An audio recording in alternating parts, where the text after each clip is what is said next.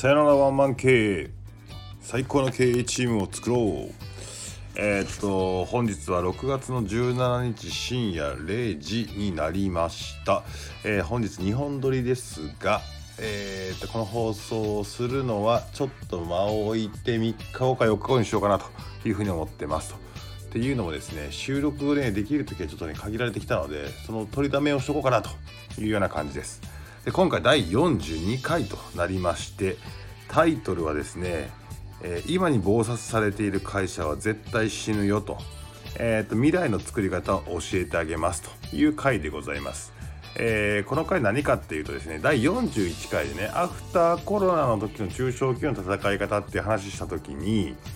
まあそうは言っても今に忙殺されているのが中小企業でしょと。未来をどう作るんだよブランディングとかって言ったって時間かかんじゃねえかよとか、えーと、どうすりゃいいんだよとか今そんなやる時間ねえよとかっていうねあの言い訳ばっかするやつがいるないるだろうなというふうに思ったのでまあちょっとこういう考え方してみたらということで、えーとそのことをズバリ教えようかなと思っていますが今日もですねちょっとねマトリックス使うんで分かりにくいんでちょっと写真つけときますと。えーとまあ、その写真見ながら話聞いてくださいということでございますと。えー、っとですねまずそしたら、えー、と仕事っていうのをねよく僕使うやつですね。えーと、重要度の軸重要度が高いよ重要度が低いよという縦軸と緊急度が高いよ緊急度が低いよという横軸に並べまして1234のスペースを作りますとそうなった時に重要度も高くて緊急度も高いっていう、えー、仕事1位ですね。あと重要度は低いけど緊急度が高いよという仕事2ですね。あと,、えーと、重要度も重要度は高いけど緊急度は低いよっていう仕事3と緊急度も重要度も低いよという仕事4がありますと。これ分かりますか？なんとなく。えー、とまずこの中で一番いらないのはどこですかっていうと、まあ、間違いなく緊急度も重要度も低い4番いらないよねと。じゃあここ何が入るのかっていうとねあのー、昔からある意味が分かんない会議とかね。なんか知らんけどこれ何の意味あんねやろとかって言ってほぼほぼみんな寝てる会議とかね。進捗報告だけの会議みたいな。それ全部スレッドでやれよと。今時 IT 使ってやったら終わりじゃないかというようなことをわざわざみんなが時間と場所をね決めてね集まって喋ってね意味がないやろと。まあやってもいいけど Zoom でしろよとこれからは。まあ Zoom もまあ時間ももたないからもうスレッドでしろよと空いた時間全部確認すりゃええやろと。いうところなのでまあこの辺のねいらない会議とかっていうようなところとかってまずやめるべきですよねと。まあだからそれで時間がない時間がないでその会議やめろよと。いうのがまず1個。えーと、じゃあじゃあ何をしなきゃいけないの会社は。一番どういう状態がいいのっていうと1番と3番っていうのを、えーと、両方やれてる状態がいいですよねと。1番は何かっていうと緊急度が高くて重要度が高いっていう話なので今今の売り上げ今今の利益を作ってくれてる仕事ですよね。ここめちゃめちゃ重要じゃないですか。それじゃないとご飯食べれていけないんでね。そうそう。それがないとだって未来もかけれないかけれないじゃないですか。だから、まあ、そこの今というものでちゃんと,、えー、っとお金を稼ぎながら、えー、っと3番のね未来の話未来のことっていうのも考えられていくっていう状態が一番いいんだけれどもまあこの3番の未来の仕事を作る時間がないと。えー、っと自分も現場に張り付いてますっていうような経営者めちゃめちゃ多いですよね。まあ、そこを抜けないとねまあ3億円ぐらいからは抜けれないなという感じがします。社長が忙しく現場に出ている会社っていうのはまあ伸びないですよねと。伸びないというかまあ未来作ってないですからね。じゃあそれはそういう会社はね3番ができてない会社何やってるかというとですね実はですね2番のこと。緊急度は高いけど重要度は低いよと。重要度とかまあ儲からない仕事とかね。もう低いよというこ2番のところにね時間めちゃめちゃ使ってるんですわ。これこれでじゃあじゃあその時間どんだけ使ってますかっていうのを紐解いていくとねそこにあるピラミッド3つ4つあるじゃないですか。これ何かっていうと大体、えーと、企業の、えーと特に B2B の場合はえーと、上位の顧客20%が売り上げの80%を作ってくれてるってケースがある。B2B の場合は僕これどこ行ってもまあまあそうでしたね。全部紐解いてみるんだけど上位20%の顧客がただ100社いたら20社が売上1億のうちの8,000万作ってくれてますよと。残りの80%の顧客っていうのが作っているのはたかが、えーと、20%ですよというような日八の法則っていうのがありますと。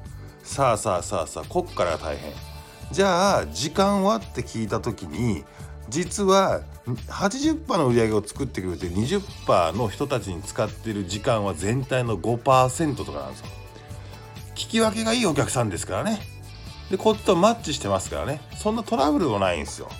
だけど時間何に使ってるかっていうとこの儲からない人儲からないお客にめっちゃ時間使ってるんです特にモンスターに対するクレーム対応とかにね。えーと、時間もね、えーと、エネルギーも全てして、消費させられていると。もうすごい悲しい現実があるんです。ある会社に行って営業マンの時間を全部ちょっと調べてみたんです。じゃあじゃあこの有力価格に当た当た、えーと、当ててる時間っていうのは大体5%なんですよ。で、えー、とこの不良顧客にあた、えー、使ってる時間が95%バカがバカだろって。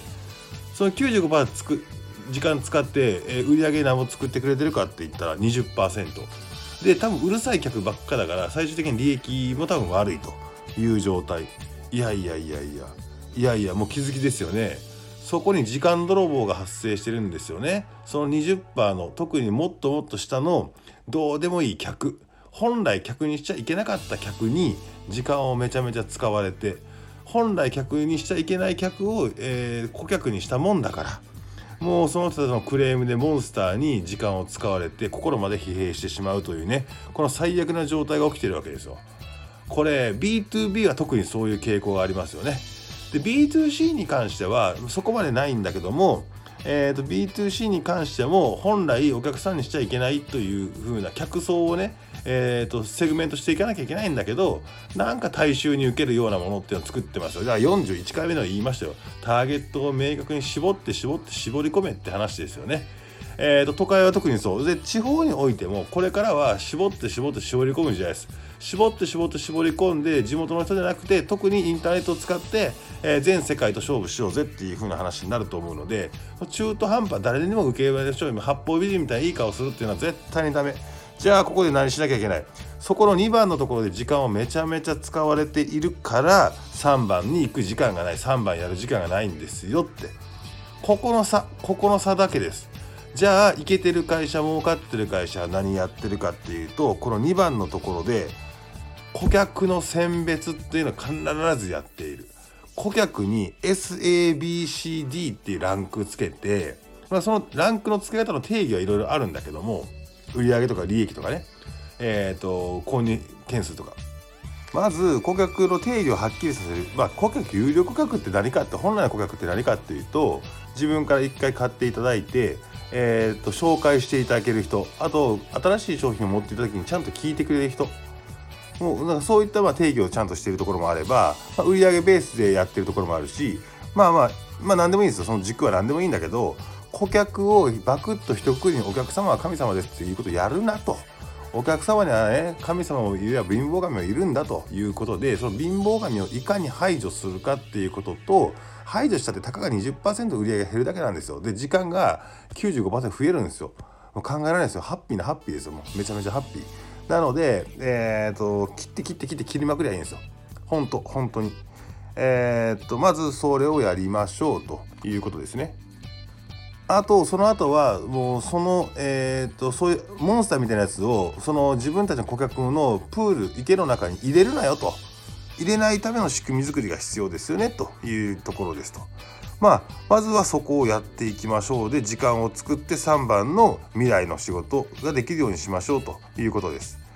で、えー、と次じゃあ3番の未来の仕事っていうのは何かっていうと、まあ、戦略戦術戦闘っていったらま戦略的なことですよね。えー、と今のこのサービス他の市場に売れないんだろうかとかこの市場に他のサービス売れないんだろうかとか、えー、いろんなところの切り口ありますがそういったことを考えながらじゃあこのアフターコロナの時代でじゃあブランディングっていいけど何をしなきゃいけないんだろうかというようなことを考えるということですね。あと戦闘行為を効率化する戦術とかっていうのも最新の SNS を使ってどうだろうかとか、えーと、マーケティングの勉強をして、えー、正しくきき、え、やっていこうとか、まあ、いろんなこと考えなきゃいけないんですよ。ここがねできてる会社が本当に少ないでもここができないと成長は絶対しないということですよ。で案外この一番のね今の戦闘行為に関してはある程度優秀なマネージャーがいたら効率化したり仕組み化したりね平準化したりルール化するっていうことは結構やっている会社はあるんだけどもまあそこはね現場のマネージャーぐらいのレベルですよ任しときゃいいんだけど経営者何しなきゃいけないかっていうとこの未来を作る仕事ですよ。社長あなたの仕事は今の延長線上じゃなにない、えー、新しい未来を描いて作っていくことなんだぞということをねどっかの偉いさんも言ってました。えー、っとかの有名なドラッガー先生が確かねそんなようなことを言ってたと思うんですが